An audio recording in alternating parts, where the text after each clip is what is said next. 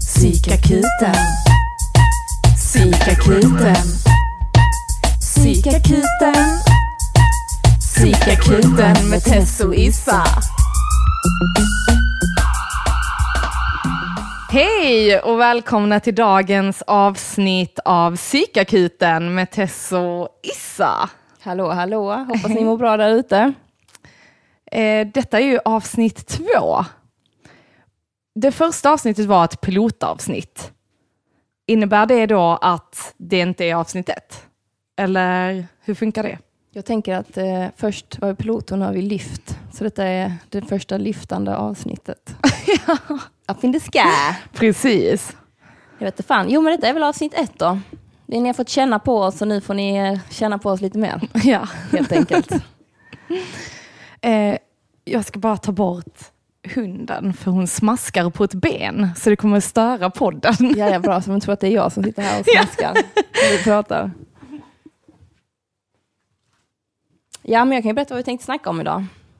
Um, mycket av livet uh, upplever uh, jag att handlar väldigt mycket om Ja men när man blir vuxen och ska man börja betala räkningar och så ska man liksom ha ett hus och något ställe att bo på. Och liksom man ska pensionsspara från man är tre år gammal, OSV. Så att, eh, vi tänkte snacka lite om jobb. Vad, vi har jobb, vad man har jobbat med liksom och ja, hur man tänker kring pengar. Mm. Jag tänkte, igår eh, var vi ute och gick en promenad eh, med mina hundar. Och jag sa, jag känner mig inte alls vuxen. Eh, jag är ju 30 år gammal och du är 29. 28. Ja, snart, typ hur många dagar är det kvar till det blir 29? Men okej, om du vill vara i den illusionen av att du är 28, så visst. 28 och ett halvt. Eh, Men just vad innebär det att vara vuxen liksom? Och varför känner man sig inte vuxen? Trots att man egentligen tekniskt sett är vuxen. Vi diskuterar väl lite det där med att, eh, alltså när man ser framför sig hur man trodde att det skulle vara någon slags förändring när man blev vuxen, att man plötsligt skulle känna nu, nu är jag vuxen, att nu har jag ändrat på något sätt som gör att jag känner mig annorlunda, typ som att jag slutade vara ett barn på något sätt. Men jag upplever liksom att den där har inte förändrats, det är bara att man har fått en massa räkningar som man inte visste existerade innan när man var barn på något sätt. Eller man visste väl om dem, men man hade inte ansvar för dem. Men vad definierar du som vuxen? Nej men jag vet inte, jag tänker kanske att man känner sig mer vuxen när man själv har skaffat barn kanske. Alltså för att då är det så tydligt att här är ett barn. Och att då behöver jag, varken du eller jag har ju några barn. Nej, då tänkte jag bara, Ja, jag kan inte svara ja men, och då tänker jag det kanske är Ja. därför det är kanske är därför man inte känner sig vuxen heller. Eh, alltså man känner sig, eller jag känner mig mer som en tonåring typ. Alltså jag hade lika bra kunnat vara 16. Men har du, är det så du känner, har du alltid känt, eller har du liksom, är det nu? Du, för du har inte snackat om detta innan, att du inte känner dig som vuxen förrän nu, när du har gjort lite, liksom, när du liksom kanske inte lever som du tänkte på, eller så förstår du, att man Ja. inte har heltidsjobb och man inte har ett hus med ett staket. Mm. Alltså det kan ju vara för att jag har pluggat de senaste fem åren och då har det blivit att jag har känt mig, ja men då är jag student och det känns ju inte heller så vuxet att vara student och gå på CSN-lån. Eh, medan nu så är jag ju ute och söker jobb, arbetssökande och då helt plötsligt så blir det påtagligt att nu är jag vuxen, nu ska jag försörja mig själv och nu har du en utbildning och en kandidatexamen och då känns det jätteläskigt och jag känner bara nej, jag är inte redo för detta. Men det är bara att köra housewife, det är bara att säga till Arman att uh, ain't gonna work no more. Ja precis, ja man är ju min sambo. Ja. Ehm, men jag tänker också, han är också väldigt barnslig, så det kanske är därför han eh, jobbar ju som komiker och håller på med poddar också eh, och så. Lite där jag fick inspirationen och bara Issa, vi måste skapa en podd. Ja men att det kanske också är därför man inte känner sig så vuxen för att, ja, jag vet inte. Nej, men jag håller med. Det är, det är en sjukt svår definitionsfråga. Eller så det var någon, någonstans jag läste att när man är vuxen så betyder det att man kan ändra sig. Att det är okej att ändra sig. Och jag har alltid tyckt att det var skitjobbigt. Så här, om jag sagt att jag ska göra det här, då måste jag göra det. Liksom. Men det tänker jag så att handlar lite för mig med så här, ja, men jag har fått en högre integritet. Jag känner bara, nej, jag, jag kanske sa att jag ville göra detta på lördag, men jag pallar inte alltså. Jag vill fan hellre sitta hemma och chilla liksom. Jag har inte den energin som jag vill lägga på det. Så det, alltså jag upplever att jag har blivit mycket mer spontan. Och det tänker jag hör ihop med lite kids kanske. För jag menar typ folk med barn kan ju liksom inte bara, ja men vi ses där klockan sju. De bara, nej så jag har barn. Men sen tänker jag också att du och jag har ju alltid varit väldigt ansvarsfulla. Tänker jag. Tak, alltså du är stora syster, jag är lilla så jag har inte varit ansvarsfull. jag vet inte riktigt vad du, nej. Ja men du har ändå haft liksom höga krav väl från din familj. Alltså du har ändå varit så A-student. Jaha, du menar så. Ja, Ja, men, ja okej, tagit du tänker så. Ja, ja, absolut. Jag känner ju definitivt när jag jobbar att jag alltid tar ansvar och så. Men, Ja, men det är jag, det jag men menar. jag tänker ju på pengar, det är ju min eh, jobbiga grej i livet. Ja fast sen eh, har du ju ändå också ansvar över pengar, alltså om man jämför med mig. Vadå, hur menar du då? Ja men till exempel, för var det ett år sedan vi pratade, eller ett halvår sedan, så, för du har ju läst ekonomi, Ja. ja på universitet. ja. Eh, Två kurser. ja, var inte hela din utbildning Jo, ekonomi? men alltså ekonomi är ju jävligt speciellt. Alltså det är inte bara, alltså när jag tänker på det tänker jag ju på om jag har hållit på med redovisning till exempel. Men ekonomi är ju mycket mer än så. Det handlar ju om alla processer som föregår i en organisation. Liksom. Jag tänker så här, Typ som alla de pengarna vi kommer få på Patreon till exempel. Det är ju Ja. ekonomi. Ja, eller hur? Men jag tänker så här, folk som pluggar ekonomi kommer alltid ha en bra ekonomi. Så tänker jag. Jo, ja, men det är väl också lite så konstigt typ som att psykologer alltid har kontroll över sina liv. Så Fast det, stämmer brukar ju vara inte alls. tvärtom. Så här, psykologer brukar vara de, de värsta psykfallen. Liksom. Ja, ja, ja. Ja. Mm. Jo, men alltså jag tänker, jo absolut, alltså, kanske att man är, är bra på ekonomi när man är ekonom, men jag är nog undantaget till den regeln. Eller så här, präster, det är de, liksom, de utger sig för att vara jättegoda. Det är så, de ondaste människorna som finns. ja, sant. Ligger med små barn. Men, Ja, eh, men alltså, vad har, du, vad har du utfört för uppdrag för att få pengar i ditt liv då? Ja, förutom att gå på gatan. Precis. Och vinka på folk och fråga om 10 kronor menar du? Har, du möjligtvis en guldpeng till mig? Ehm, nej men jag, alltså jag började jobba när jag var 14. Ehm, och då började jag, min eh, klasskamrat, eh, kommer du ihåg Molly Gyllenkrok? Det är en eh, adlig släkt från Lund som bodde på ett slott, ägde slott och massa mark runt om i Lund. Så jag och Molly började jobba på hennes pappas gods liksom. Så jag tror första året jag började där så var hon inte med. Men då rensade jag, så här, plockade ogräs ute på fältet. Eh, de hade så stora åkrar med säd, äh, säd eller vad det heter. Heter det säd? Vete? Ja. Ja, och så skulle man då plocka ogräs som en riktig arbetarmyra. Jag kommer ihåg att det var så här, ja, men man började klockan sju på morgonen och sen jobbar man till fyra och så fick man typ så 40 kronor timmen.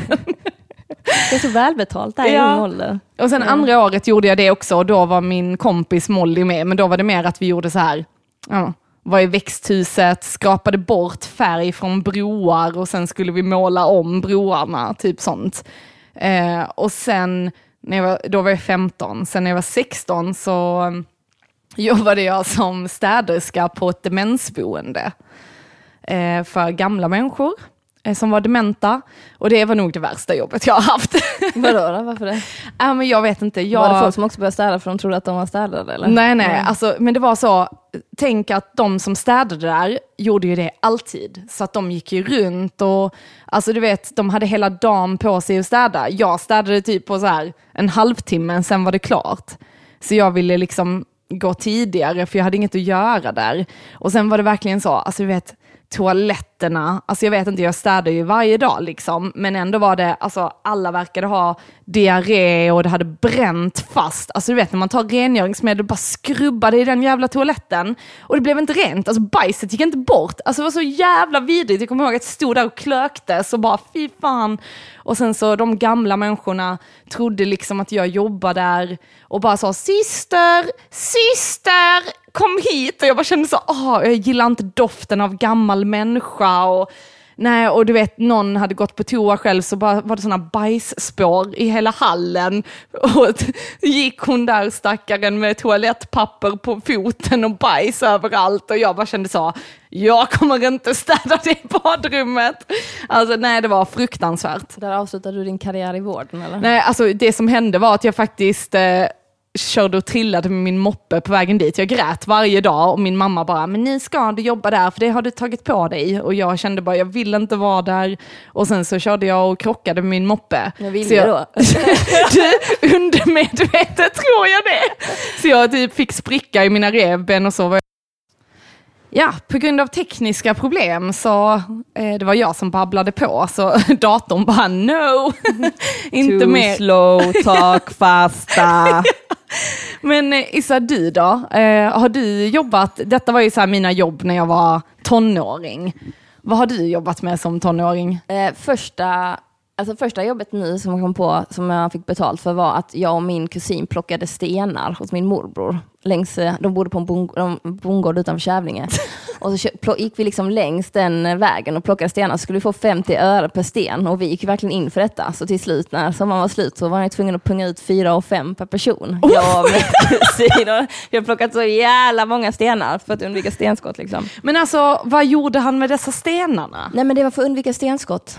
Du vet, så, här, så att man skulle kunna köra där utan att stenarna bara poppar upp. Och, liksom Och så. hur visste man om man hittade en perfekt sten? Liksom? Men han hade visat hur, hur stor den skulle vara. Liksom. Och då hade vi en sån måttsten och så gick vi runt och så plockade vi stenarna. Det fanns hur många som helst. Så om Liksom jag lägger ut massa stenar här för dig, kan du då säga sten, stenskottsten? Jag har blivit en expert på storlek på sten då, efter det här jobbet. Det var inte bara 4500 jag fick, utan även mycket lärdom. Hur gammal var du då? Då kan jag 80.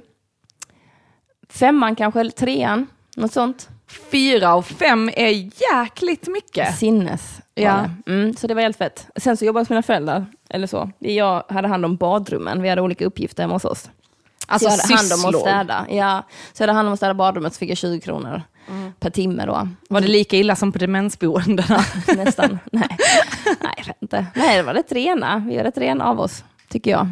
Vi eh, är ju en familj som inte haft lås på våra toaletter ever. Ja. Så att eh, jag Det- tror att det det, skapar roligt. någon slags gemensam känsla. Mm. Nej, men jag tycker det är jättekul när folk kommer hem till mig och bara, det går inte att låsa, eller till mina föräldrar, och bara, det går inte att låsa.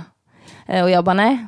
Och de tycker det är skitsjukt. Och jag känner bara, det är bara knacka innan du går in. Mm. Men då är det problemet med toaletten där nere på första våningen som har två dörrar utan Japp. lås. Jag har suttit där, man sitter och kissar i panik, man vet inte, ska Isabel, Issas pappa komma in, ska Issas mamma komma in eller bror eller syster? Det är så här, fyra personer man inte vill ska komma in som kan komma in när som helst, genom vilken dörr som helst. I Men det vanliga är ju spänning i vardagen, tänker jag. Så här, eh, ready for anything. Men jag vet vi har ju alltid varit en väldigt öppen familj när det kommer till, jag vet inte hur ni var med toalettvanor, men alltså vi kunde vara typ en, en sket, en borsta tänderna och en duscha samtidigt i ett badrum. Vi hade bara ett badrum som vi använde när vi var små, för det var liksom helt omöjligt med fem pers att man inte skulle göra så då. Ja. Då bara Alltså, blev det så. Vi hade ju lås eh, på badrummet. Konstiga människor som Ja, lås på toaletten.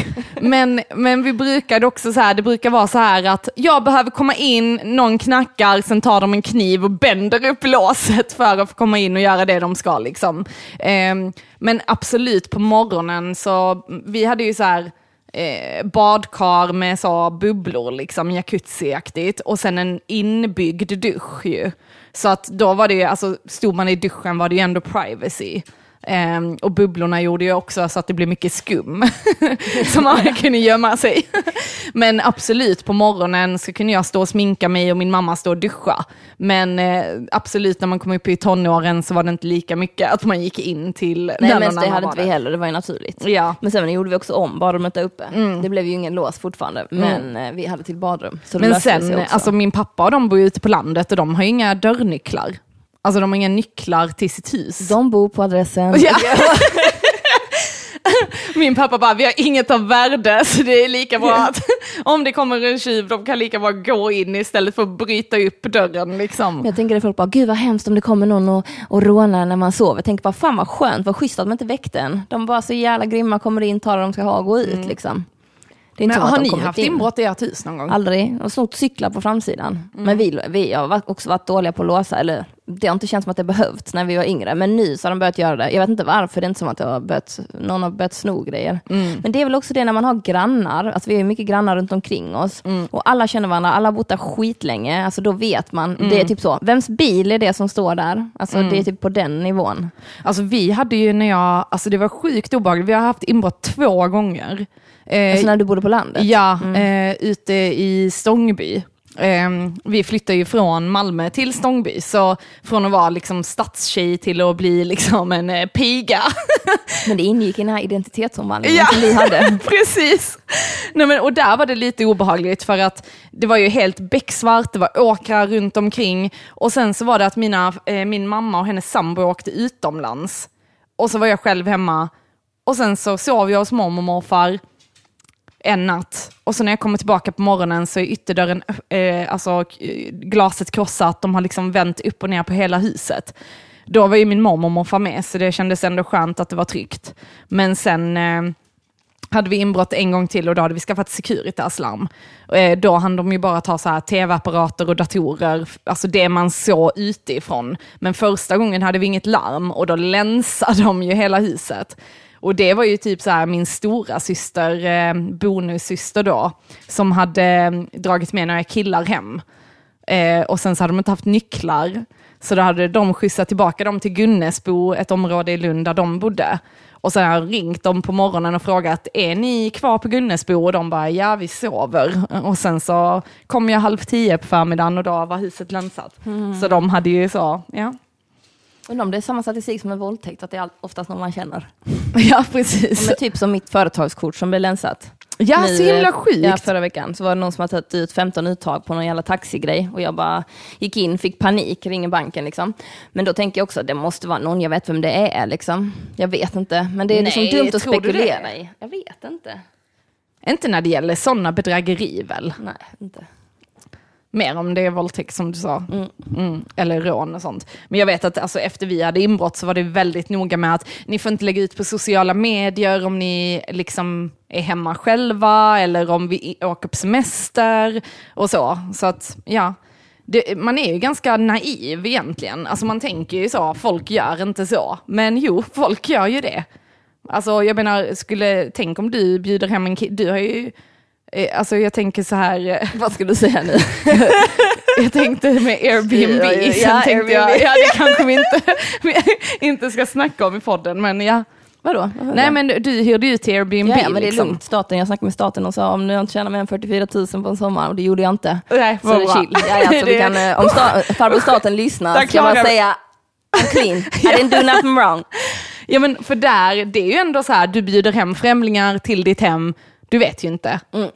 Absolut. Men jag, inte, jag tror ju mycket på det där. Det var också en spännande grej. Jag tror mycket på det där med energi och så. Men eh, alltså, jag, jag har tänkt lite på just det här med relationen till typ arbete. Liksom, vad har du för arbetsmoral? Eller vad ser du arbetsmoral som? Ja, kan vi bara pausa här en sekund? Spelar den in nu? Ja, det gör den. Men varför är det inget ljudspår? För att det har gått förbi. Hur fan gör man det här? Hur går man minus? Gör man det mindre?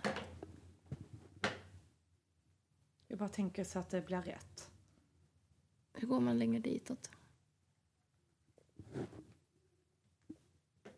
Jag vet inte hur man gör det här. Jag kan inte detta programmet. Kolla. Jo, den spelar in. Ser du? Ja, bra. Okej, då fortsätter vi. Ska vi se, 18 Tekniska minuter in. här Ja. avbröt. den spelar inte in. Man bara ser det ticka. Den spelar inte in. Det är roligt också, jag som inte kan något om teknik, bara så här, nu är det något tekniskt fel. Som ni kan höra på jingeln så har Tess lärt sig takt. Ja, Tack vare den här podden. ja verkligen. Ja. Ja, men okej, vad sa du med Airbnb? Att du ändå litar på, alltså att man tänker, eller ja, hur tänker du där? Nej men jag, alltså jag, alltså jag tänker så här.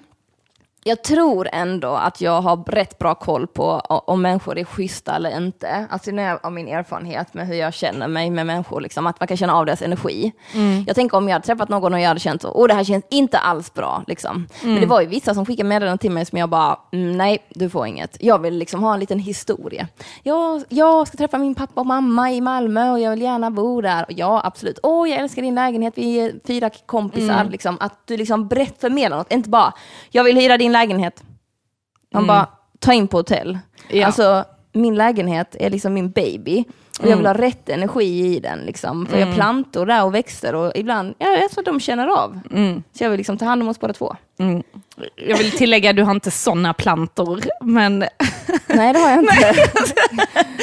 ja, Det lät eh, suspekt. Om polisen lyssnar nu då, har gått igenom Skatteverket. Om polisen lyssnar nu, jag har inte sådana plantor.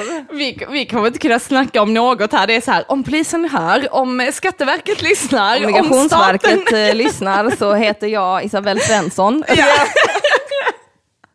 Precis. Nej, Nej. men, men okej, så du gjorde sysslor när du var barn hemma liksom? Ja, precis. Och sen så fick jag mitt Det- första jobb genom, alltså jag jobbade aldrig på somrarna. Just det, jag var ju religiös där ett tag. Va? Ja, du vet jag jobbade som konfirmationsledare Ja, just det. på ett sportläger. Jag var sportläger, eh, sportperson liksom och höll i det. I början fick jag vara lite på den här eh, ut, vad heter det? Det hette utbildning. Läspass. När man då skulle lära sig om Jesus. Okej. Och det var jag lite på. Men då var det mer så döden och sånt. Men skitsamma. Då först så tjänade man typ 750 spänn för en månad. Som var liksom ingenting. Men det, man fick ju kost och logi. Men sen när man blev äldre så var det inte värt det. Men i alla fall, det var skittrevligt. Eh, så det gjorde jag. Sen efter gymnasiet så drog jag till Gran Canaria. Jag jobbade på hotell som receptionist. Mm. Fick gå runt i pennkjol, känna mig vuxen, som vi då pratade om. Det var, nog den, det var mitt enda jobb jag någonsin har behövt ta på mig en pennkjol. Ja. Har du någonsin haft ett pennkjolsjobb? Nej, jag har aldrig kommit i dem. Vad snackar du om? Ja. Nej, men jag tror jag är lite för kurvig för dem, alltså och för kort. Eller förstår du vad jag menar? Vadå kommit i dem? Nej men alltså, jag menar att eh, ja, men de är ju liksom väldigt små. Ja, man kan ju ta en större storlek. jag vägrar på mig något annat än 34 oavsett Ja, vad är det det är inte för något. storlek 34 då tar inte jag det på mig. Därför det är det mycket därför- mjukis nu tiden. Ja, mycket tights. Det ska vara elastiskt. Bara, men Tess, har du verkligen 34? Ja då, det funkar hur bra som helst. Och jag älskar människor som är så här, min chef sa det häromdagen, han bara, alltså jag förstår inte, vem fan äger ett par mjukisbyxor? Vem fan har på sig det? Jag känner Va? bara, eh, every day in my life. Eh, typ alla.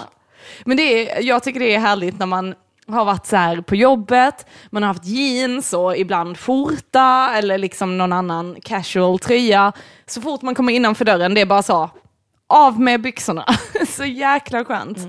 Och du bara, Arman, byxorna är av. Mm. Byxorna är av, bhn är av, trosorna är av. Och sen sätter ni på er mjuk, matchande mjukisdresser.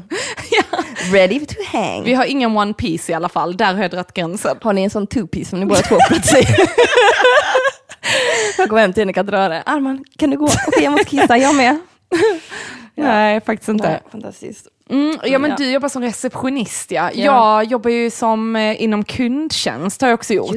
Ett helvete, fy fan alltså. alltså jag, det verkar helt crazy. Alltså, jag, menar, jag kan tycka det är jobbigt med typ, alltså när jag jobbar mycket i servicebranschen, jag är också bartender och servitris så, att jag kan tycka att det är nog.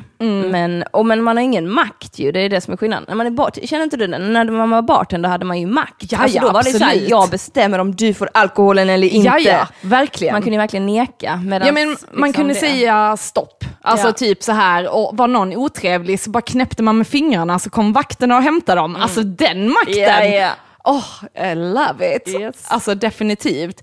Ehm, men just jag jobbar ju som bartender innan jag blev sjuk i min autoimmuna sjukdom. Nu är jag ju återställd, tack gud. Men eh, då när jag blev sjuk så tänkte jag jag kan inte jobba natt och hålla på inom den branschen längre. Och jag slutade dricka alkohol så det kanske inte var lika roligt att jobba som bartender. jag har nykterist mitt jobb, Ja. flera stycken. De bara gillar att se folk bli fulla. Precis. Ja, nej men eh, och, så baren tycker jag, alltså just nattklubb och liksom barer, det tyckte jag var skitkul när man var i 20-årsåldern och jobbade inom, absolut. Men sen när jag började plugga så började jag också extra jobba och då var det kundtjänst. Eh, först på ett företag nere i Västra Hamnen eh, och där var vi en extern kundtjänst, så man hade hand om så här 15 olika företag. Så att när kunderna, och då var det ju telefonkontakt, mailkontakt och allt sånt.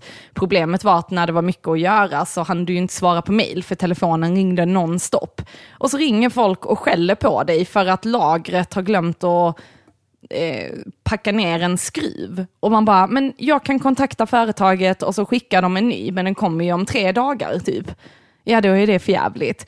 Alltså så i slutet där var det ju att jag grät på luncherna för jag klarade inte av att få så mycket skäll. Alltså att det var, ja men just när man vet om att det inte är mitt fel, men alltså fan vad de vill ha någon att skylla på. Mm, då är du helt fel person att sitta på den ändan, för du kommer ta det personligt. Eller jag tänker så, man gör ju det efter ett tag, alltså om man är känd. Och så tjänar man så högkänslig himla dåligt på det, liksom. just när det är så här studenttjänster.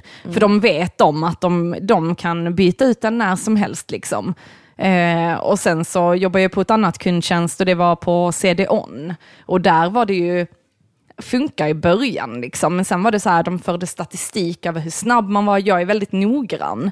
Eh, jag vill att det ska bli rätt, jag vill ge bra service. Och då är det så här, jättebra att du ger bra service, men du måste göra det typ på hälften av tiden. Man bara, men det går inte. Alltså jag gör det så snabbt jag kan, men det är inte tillräckligt. Och där var det ju ingen telefonkontakt, men Alltså det känns verkligen att sitta och vara typ en robot, du får inte prata med dina kollegor, du, du kan liksom inte knappt gå på toaletten för att oh, din statistik sjunker, jävlar i det. Alltså, nej, så usch, inget sådana, nej. Men det är intressant det där med typ kultur på jobbet, hur de kan få det att bli så att alla accepterar att det ska vara Ja, men så tänker jag mycket när jag jobbat inom restaurangbranschen. Där har man ju den att, vadå långpannor? Som då är att du jobbar typ 16-17 timmar i sträck. Att det är liksom normalt och alla gör det. Och det är liksom ingenting som är konstigt. Och att man på något sätt, eller jag kan känna mycket att det var att man man så här skröt om hur mycket man jobbade. Och det, ja, alltså så kan jag verkligen känna. Jag var, jag var restaurangchef förra sommaren, vilket ledde mig in i den kända väggen. Jag, jag tror inte riktigt jag gick in i väggen, men jag liksom stod med näsan på den, för jag kunde ändå, alltså jag var inte sängliggande, men jag mådde jävligt dåligt. Men då jobbade jag i 230 timmar i månaden. Ja. Och det vanliga är typ 160. Och det var liksom någonting som vi, vi hade något gemensamt skämt, så här, vem som kunde vinna timmar, alltså timtävlingen. Och liksom hur absurt det är när man mår så jävla dåligt för man jobbar från morgon till kväll, liksom, eller morgon till natt. Och jag åt liksom inte, för att när man åt blev man ju trött. Så då Ja. sket man i att äta.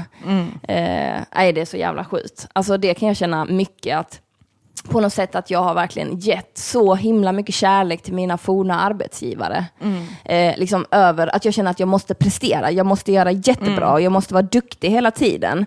Och så ser man folk som går runt med att vara helt okej med att liksom knappt göra kanske hälften av sitt jobb. Och jag förstår inte det. Alltså hur man kan vara så som människa. Och jag, ty- jag avundas det lite för att jag bara, shit, tänk dig att du bryr dig så lite. Men sen vill inte jag heller bli en person som inte bryr mig. Men det var ju typ då jag kände som, liksom, att jag behövde skapa mitt eget. För att om, om man har mycket driv, om man liksom är ofta den bästa på jobbet och du liksom har kontroll och du, ty- du liksom tycker om att lära dig, alltså då ska du ha eget ställe. Du ska, inte, eget, du ska ha ett eget företag, du ska inte hålla på och jobba för andra människor. Men just också om man inte blir uppskattad av sina chefer.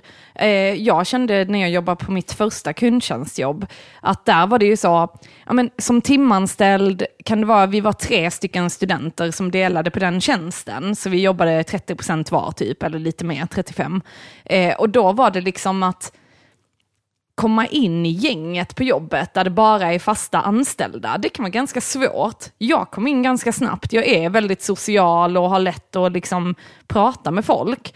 Men då i början var det ju så att tjejerna som jobbade där var väldigt så här, men du vet de viskade och tasslade och det var också så, eh, alltså att man kände sig utanför när man var där. Så då ansträngde man sig ändå för att komma in i gänget så att det inte heller ska bli konstigt. Men då blev jag ju inkallad till eh, chefen. Eh, som så här eh, sa att jag inte fick lov att prata med mina kollegor och jag bara oj, vadå, har det stört eller vad är det som har hänt? Alltså, för jag, jag kan vara ganska högljudd och prata mycket, jag är medveten om det. Men på min arbetsplats, då är det en helt annan grej. Ja, ja, absolut. Ja, och sen när man kommer från barbranschen också, där man står och skriker. Nej, men att det ändå liksom, man anpassar sig efter, är du på ett kontor där det är helt knäpptyst, det är klart att du inte sitter och babblar hela tiden eller skriker. Men på morgonen när man tar sitt morgonkaffe, att man ändå kan växla några ord med sin kollega. Eh, och just för att lära känna, liksom, ja, men hur mår du idag? Det, det är ju, ibland kanske man inte faktiskt undrar hur den mår, men att det är ändå en artighetsfras för att det ska vara trevlig stämning på jobbet.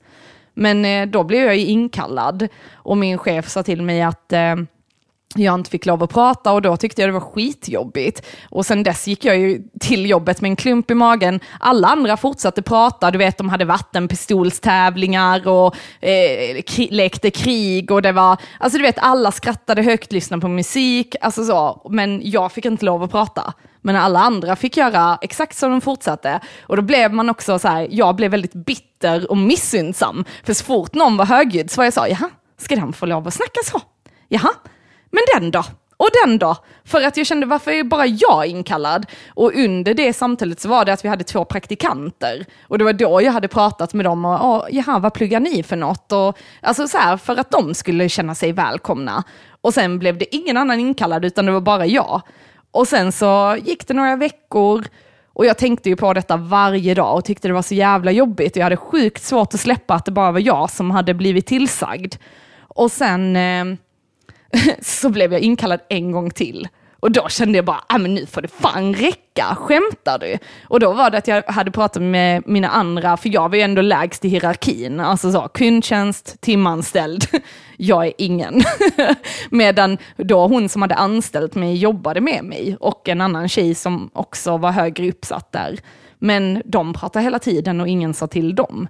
Och det, alltså fy fan. Så där blev jag, alltså där sa jag upp mig sen, för jag kände, ja men just att gå med en klump i magen på ditt jobb och känna att jag får inte lov att alls ha trevligt på mitt arbete, utan det ska vara att jag sitter tyst och bara svarar i telefon ja, det är konstigt. Mm, ja, men det, det känns ju som att, eller så, alltså i liv, att man har haft väldigt många jobb där man inte heller, eller tänk så, där jag inte kan vara mig själv, där jag inte uppskattas mm. och att folk inte förstår vilken roll jag har. Jag tänker som din roll då, att du typ på något sätt är, eh, liksom, du smörjer hjulet, det sociala hjulet och det är en superviktig roll mm. att ha. Jag Tack. tänker det är väl det man, du är jättefin, jag tycker om när du pratar.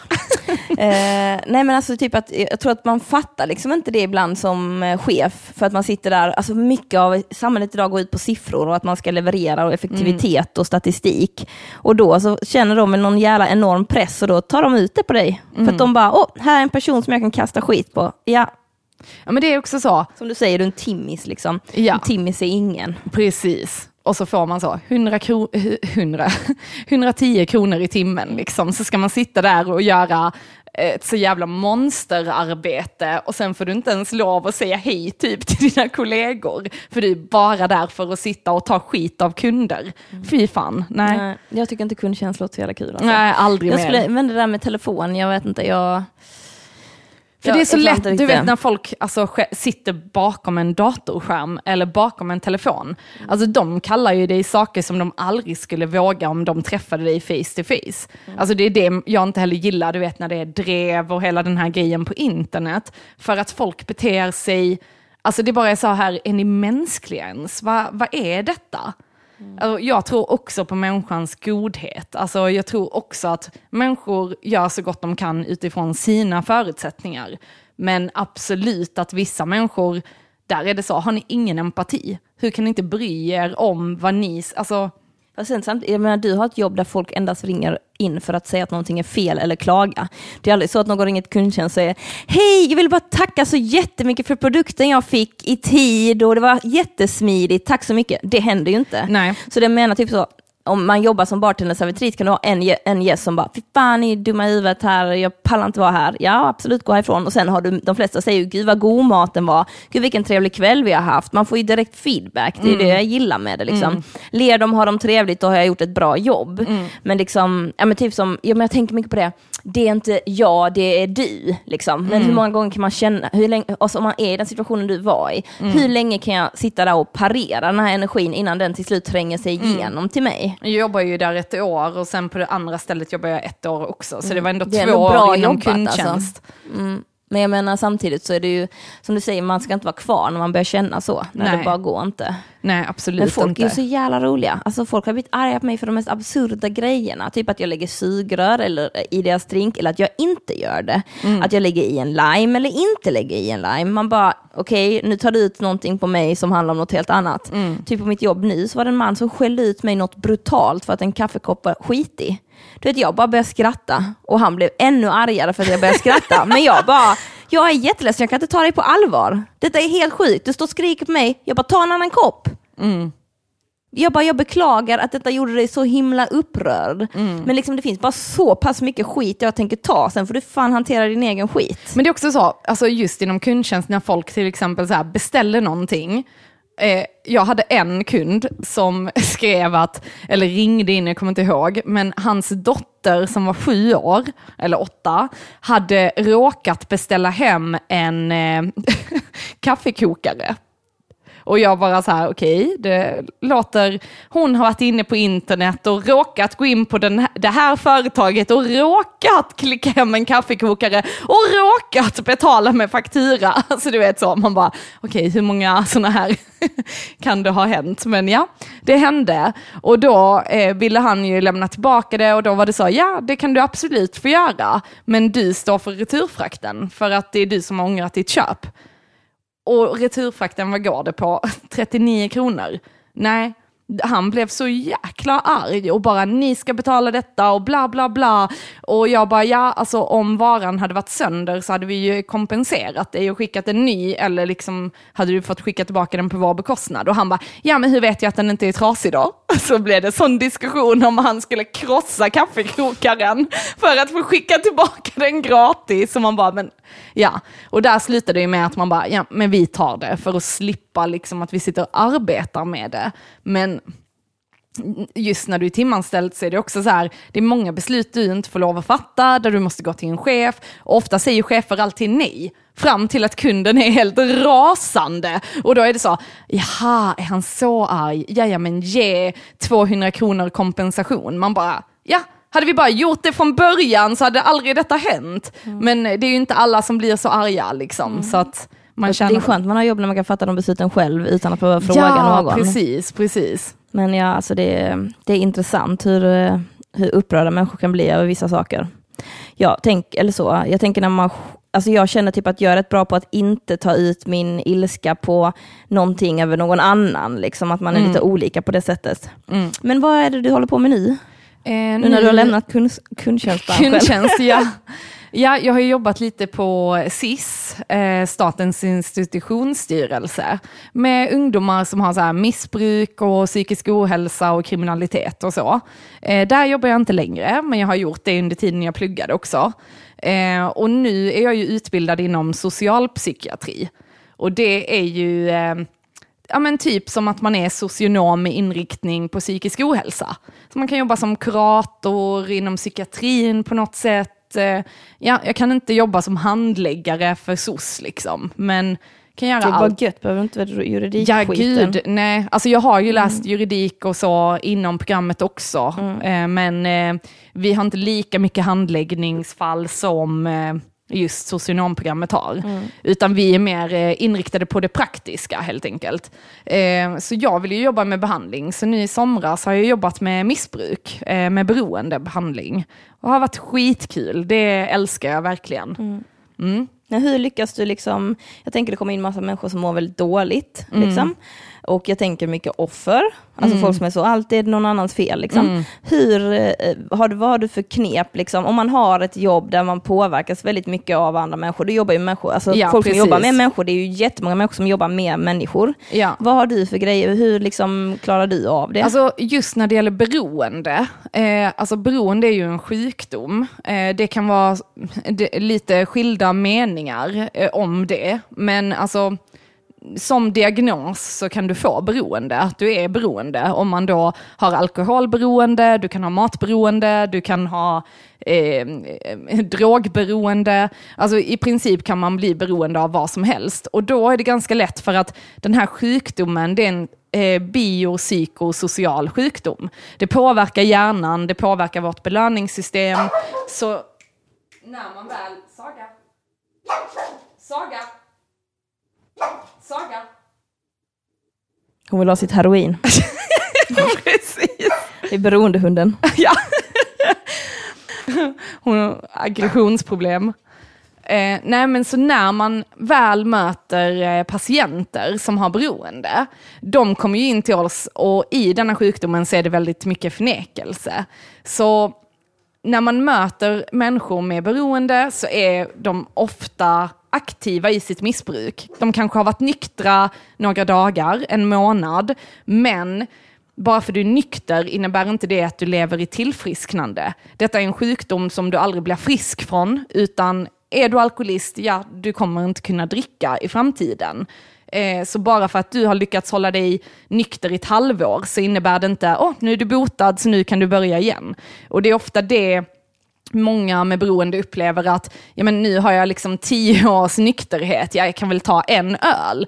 Men du börjar inte om från noll och sen att det eskalerar, utan det går liksom, du börjar där du slutar. Blir folk arga, särskilt när man jobbar med behandling, då handlar det om att trycka på folks gränser. Det handlar om att de ska möta sig själva. Vi har ju speglingar där en person redovisar någonting eh, och vi andra i gruppen, det är ju gruppterapi, med tolvstegsbehandling, eh, eller inriktat, tolvstegsinriktat.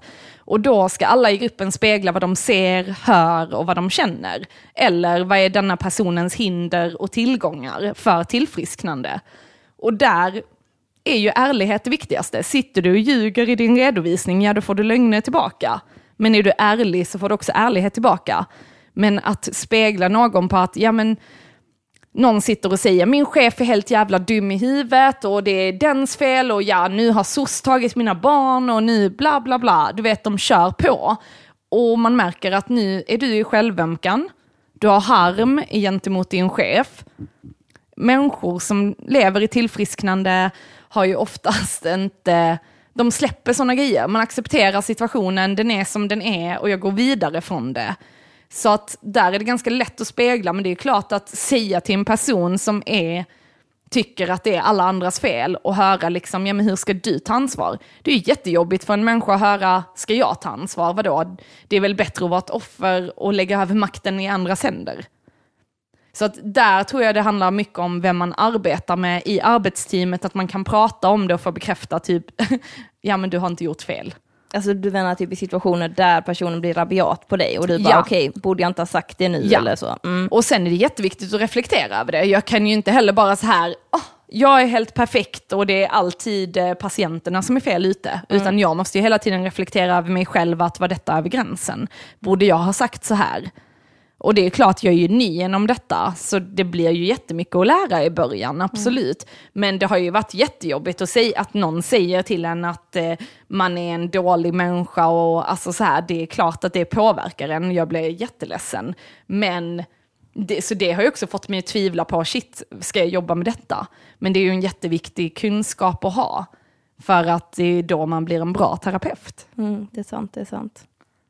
Men vad gör du för att återhämta dig då?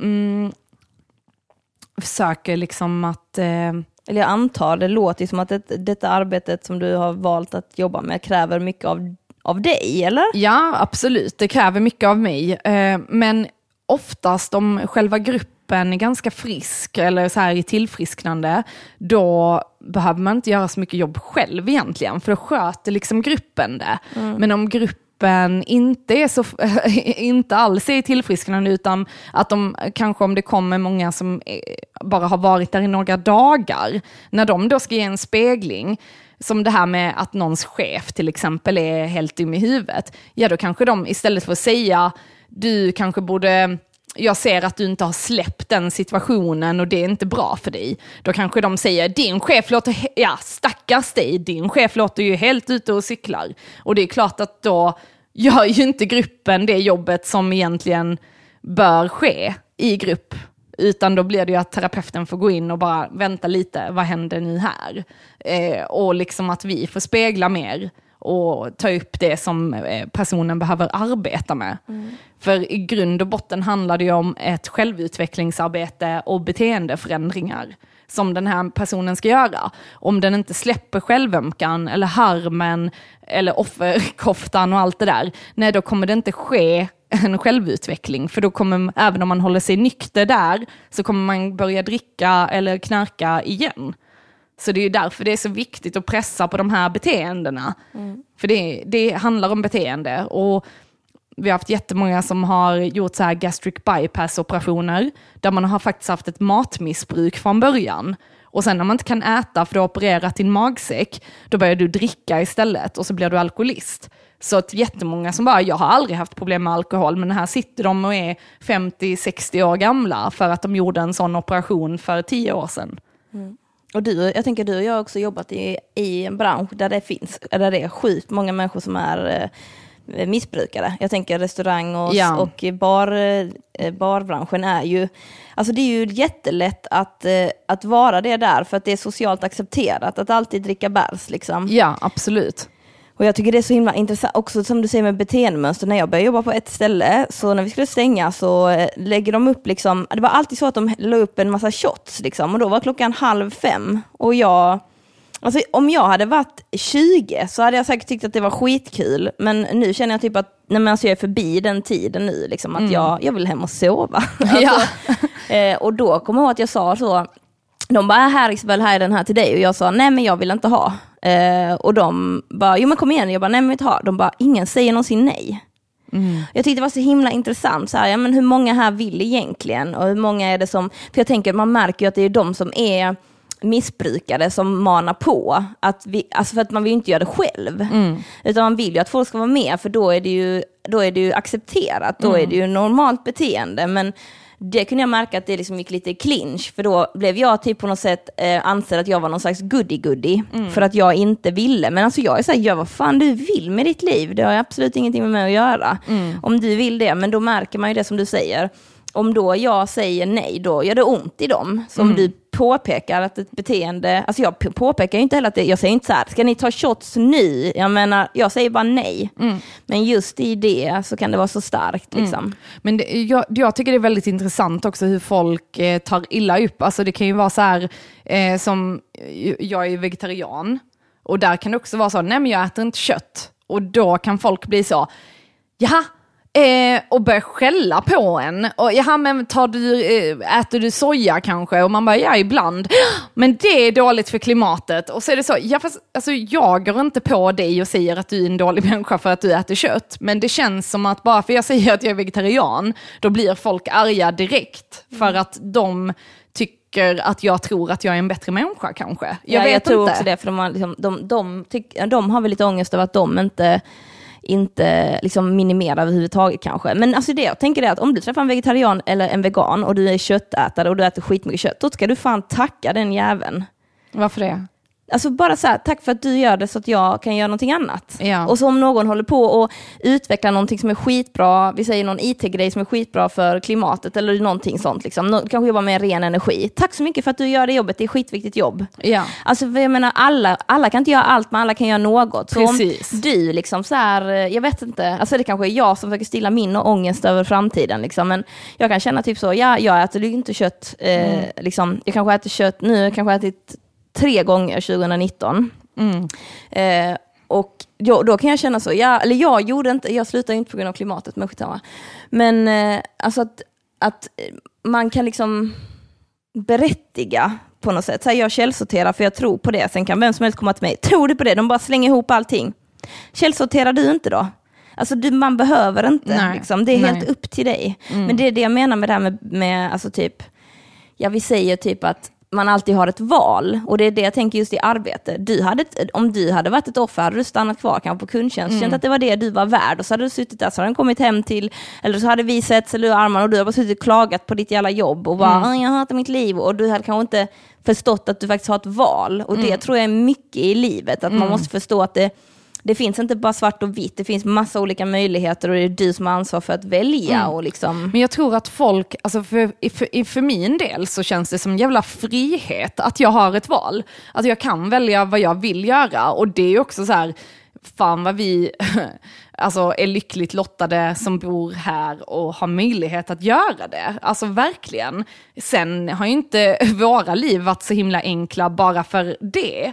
Men det känns som att alla människor har liksom sina kamper, sina svårigheter och alla gör sitt bästa utifrån sitt. Liksom. Eh, men just att vara missunnsam, att hacka ner på andra, att tro att man inte har ett val för då behöver man inte förändras. Det är ju väldigt sorgligt för att tänk och känna sig verkligen fast på samma ställe.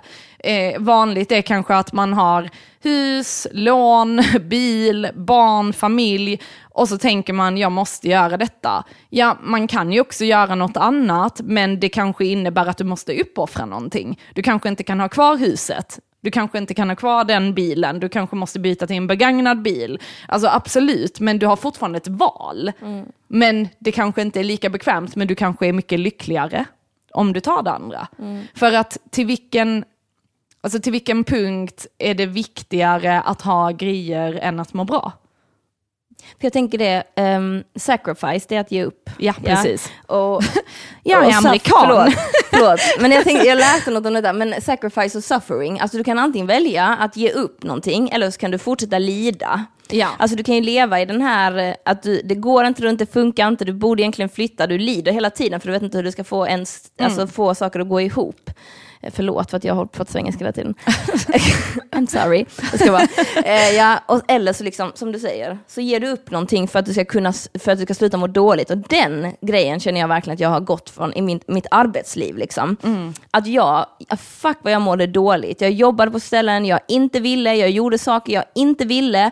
Nu så har jag gett upp, alltså mycket egentligen mm. med pengar. Mm. Att jag har liksom inte jag har inte samma ekonomi som jag hade förut, men jag har också lärt mig att jag behöver inte så himla mycket av de grejerna. Alltså jag var ju för fan, alltså min första kille, varenda gång vi bråkade mm. så gick jag till eh, typ så här mediamarkt. Mm. Och så köpte jag en ny hushållsartikel. Alltså som en blender, en mixer. Jag har så jävla mycket hushållsmaskiner eh, på grund av det förhållandet. Och jag är så glad att jag spenderar pengar på det. För jag hade också problem med skor, så jag hade typ så jävla mycket skor. Ja. För varenda gång vi bråkade köpte jag någonting. Liksom. Ja. Och det är så jävla roligt för nu så är jag så här, alltså jag konsumerar mat. Mm. Alltså det är typ, och väldigt lite och jag tänker på vad jag köper. För jag har behövt göra det. Mm. Så ja, jag sacrificear att jag inte kan köpa nya skor varje månad. Men mm. det är mm. också så här, behöver jag nya skor varje månad? Mm. Vad är det egentliga behovet liksom? Mm.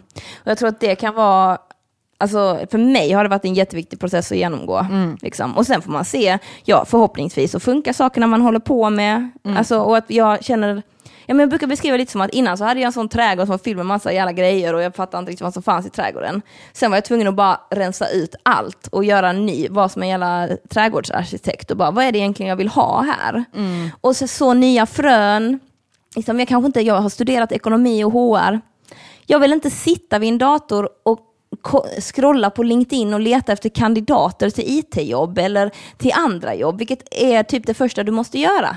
Mm. Jag vill inte det. Okej, det är okej, så väl vi behöver inte göra det då. Vad vill vi då? Mm. Jag tror att det är det viktiga som du säger.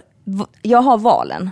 Mm. Och det är en enorm frihet. Ja. Men med frihet kom, kommer till ett pris. Det är jävligt ovisst. Ja. Jag vet inte vad som kommer hända, mm. men jag älskar det nu. Mm. Typ min syrra hon gick hos eh, psykolog när hon hade börjat jobba.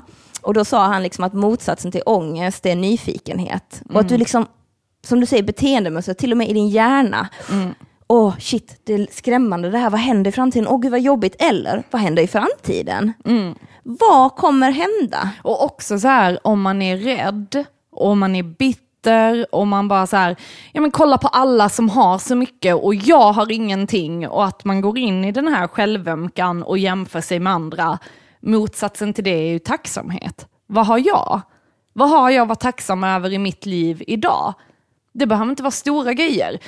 Vissa människor har inte ens en familj. Alltså det kan vara liksom, ja men jag har en jättefin sambo som älskar mig. Jag har en jättefin vän som sitter här med mig och spelar in podd. Jag har två hundar ja, jag har inget jobb för närvarande, men var är mitt fokus? Vill jag ha mitt fokus på det jag inte har och vara bitter över att jag inte har saker och titta på andra som är framgångsrika? Hur har de nått dit? Hur ska jag nå dit? För att det vet vi inte än. Eller kan jag fokusera på det jag har och lita på att, alltså ha tillit till att ja, men det kommer komma någonting och det kommer att lösa sig. Alltså just det här med inställning, som du också sa, nyfikenhet istället för bitterhet eller rädsla. Liksom. Mm, så extremt viktigt. Ja. Men det kan jag tycka är så spännande när man på något sätt Alltså typ, alltså, jag har tänkt mycket så här nu när jag har gjort min musik. Jag började ju skriva texter. Alltså jag kommer min första låt jag gjorde gick jag i sexan. Då eh, gjorde jag en låt som handlade om någon kille som inte ens existerade, som jag var jättehjärtekrossad över. Jättekul. Då hade jag väl någon dröm om den här mannen, eller pojken då. Men i alla fall, eh, sen så var det typ som mitt outlet. Då fattade jag, shit det är mitt outlet, precis som vi diskuterat med dig och eh, liksom din ledverk och konsten. Att du börjar måla, att man hittar en Alltså jag är så tacksam att jag har hittat en sån outlet. Liksom. Ja. Eh, och på tal om det, då så tänkte jag läsa eh, eh, veckans dikt. Ja, vi Ja. har ett nytt segment här i podden. Ja, hela podden är ju ny. Men eh, veckans dikt. Tanken är att eh, någon av oss ska läsa en dikt vi har skrivit under veckan. Eh, vi kan tillägga att Tess, jag, inte kan skriva dikter. Men Issa är skitgrym på dikter. Så här kommer veckans dikt. Varsågod. Yes, denna dikten handlar om min relation till pengar. Om jag bara tjänar lite till så kommer allt bli som jag vill. Alla pengar går åt att odla min kreativitet. Ett liv utan det leder in i negativitet. Hellre fattig och lycklig, hellre rik och lycklig med. Om jag bara älskar det jag gör och skiter i det jag bör, pengaguden då mig hör. Jättebra, jättebra. Tack, tack. Så ta med det. Ta Ja. med det. Nej, men alltså, jag tycker det är intressant det här med pengar i stort. Jag har alltid haft en väldigt eh, alltså, dålig relation till pengar för att jag har pengar sen försvinner de. Men det som är intressant är att det har alltid uppkommit när jag behövt det.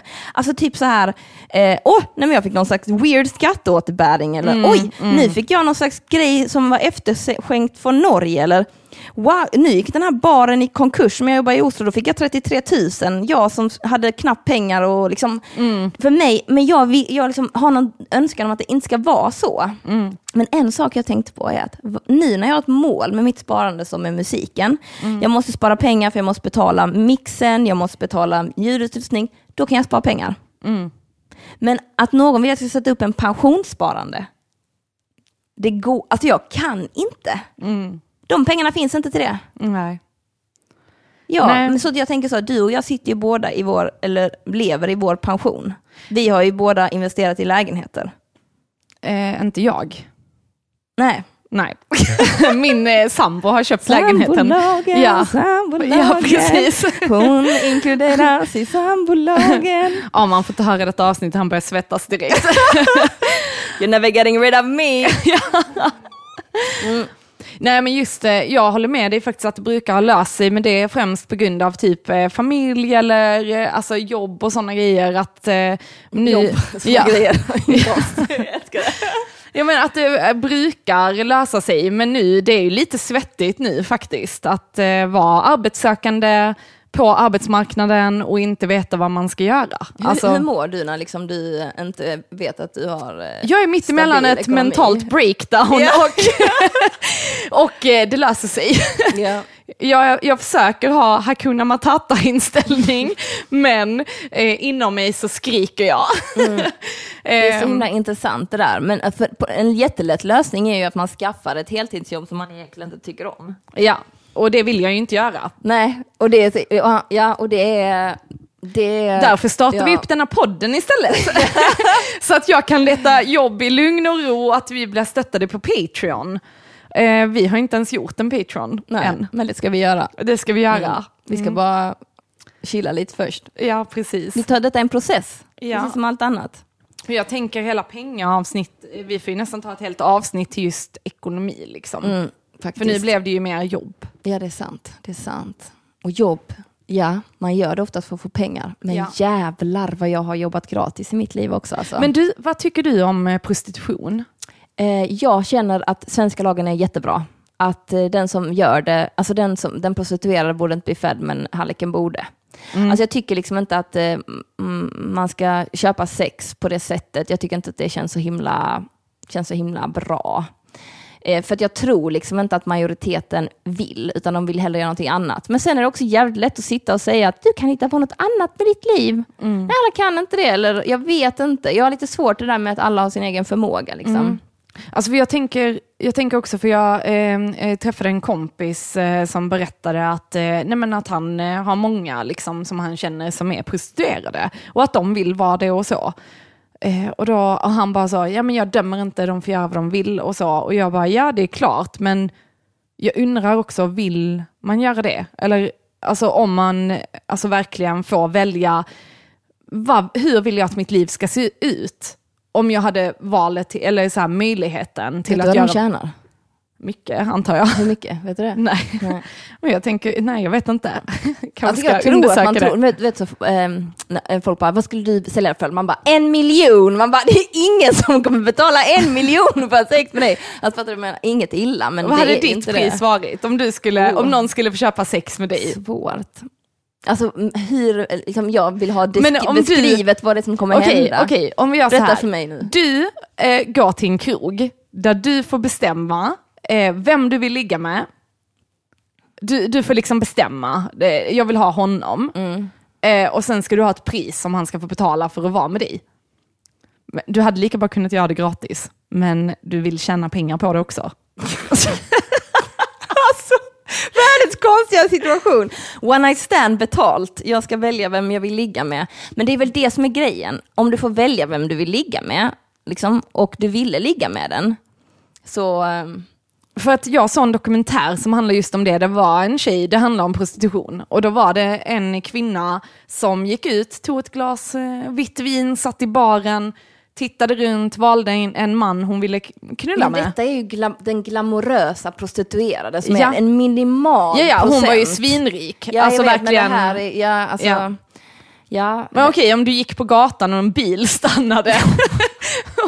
hur mycket hade gud, du tagit då? Jag vet inte. Jag har ingen aning. Nej, jag vet Alltså, inte heller. ekonomen i mig säger ju vad brukar vara priset, efterfrågan ut och utbud, liksom. vad är det för person, Ja. liksom, ehm, ålder, ehm, liksom, Ja. hur mycket pengar har du? Liksom. Mm.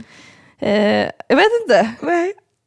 Alltså jag brukar jobba med den mentaliteten i baren, liksom. om det kommer någon och bara, oh, jag har bara 43 kronor och ölen kostar 50, Mm. då känner jag, men det är lugnt. Sen så kanske det är någon som ger mig 60 spänn eh, istället för då 45 och sen så täcker det upp. Mm. Alltså så gör jag ju, men så känner jag kanske inte riktigt med prostitution. Bara, du var lite snygg 500, du var ful 15 000. Ja.